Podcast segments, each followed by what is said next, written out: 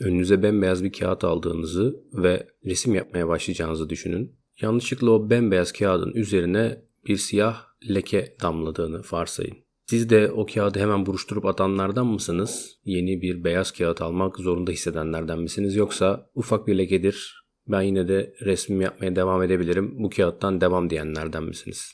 Bugün size o kağıdı yırtıp atanlardan ve sonunda kağıtsız kalanlardan bahsedeceğim birazcık.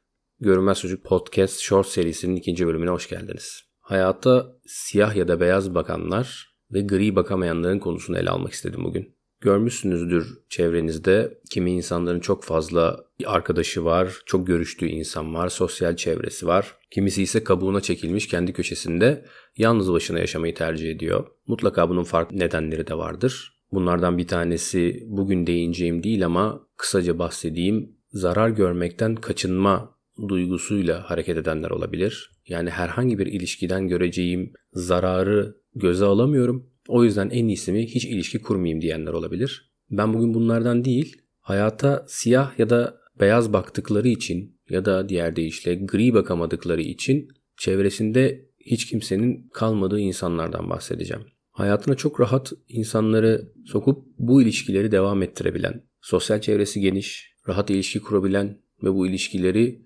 belirli bir düzeyde yönetebilen insanlar var. Belki siz de bunlardan birisiniz. Bir yandan da dediğim gibi yalnız olanlar var. Bu yalnızların bugün konuşacağım konu temelindeki en büyük problemlerinin şu olduğunu düşünüyorum. Önce birisiyle tanıştıklarında bu bir arkadaşlık olabilir ya da bir sevgililik olabilir. O kişiye bembeyaz bir sayfa gözüyle bakıyorlar. Ve bir anda hayatlarına çok hızlıca soku veriyorlar. Ve çok hızlı derecede yüksek perdeden ilişki kuruyorlar. Fakat hayatlarını aldıkları bu kişinin en ufak bir hatası ya da kusurunda yani o beyaz sayfaya damlayan küçücük bir noktada dahi bu kişiyi simsiyah görüp, çok hatalı görüp, çok yanlış görüp hayatlarından çıkardığına tanık oluyoruz. İşte bunun sadece bir defa değil, yüzlerce kez tekrar ettiğini düşünün. Kişilere, hayatına soktuğu insanlara böyle bakan kişilerin siyah ya da beyaz olarak baktıklarında çevresinde kimsenin kalmadığını ve sosyal ilişkilerinin görüşebildikleri insanların sayısının neredeyse hiç olmadığını göreceksiniz. Hayatın,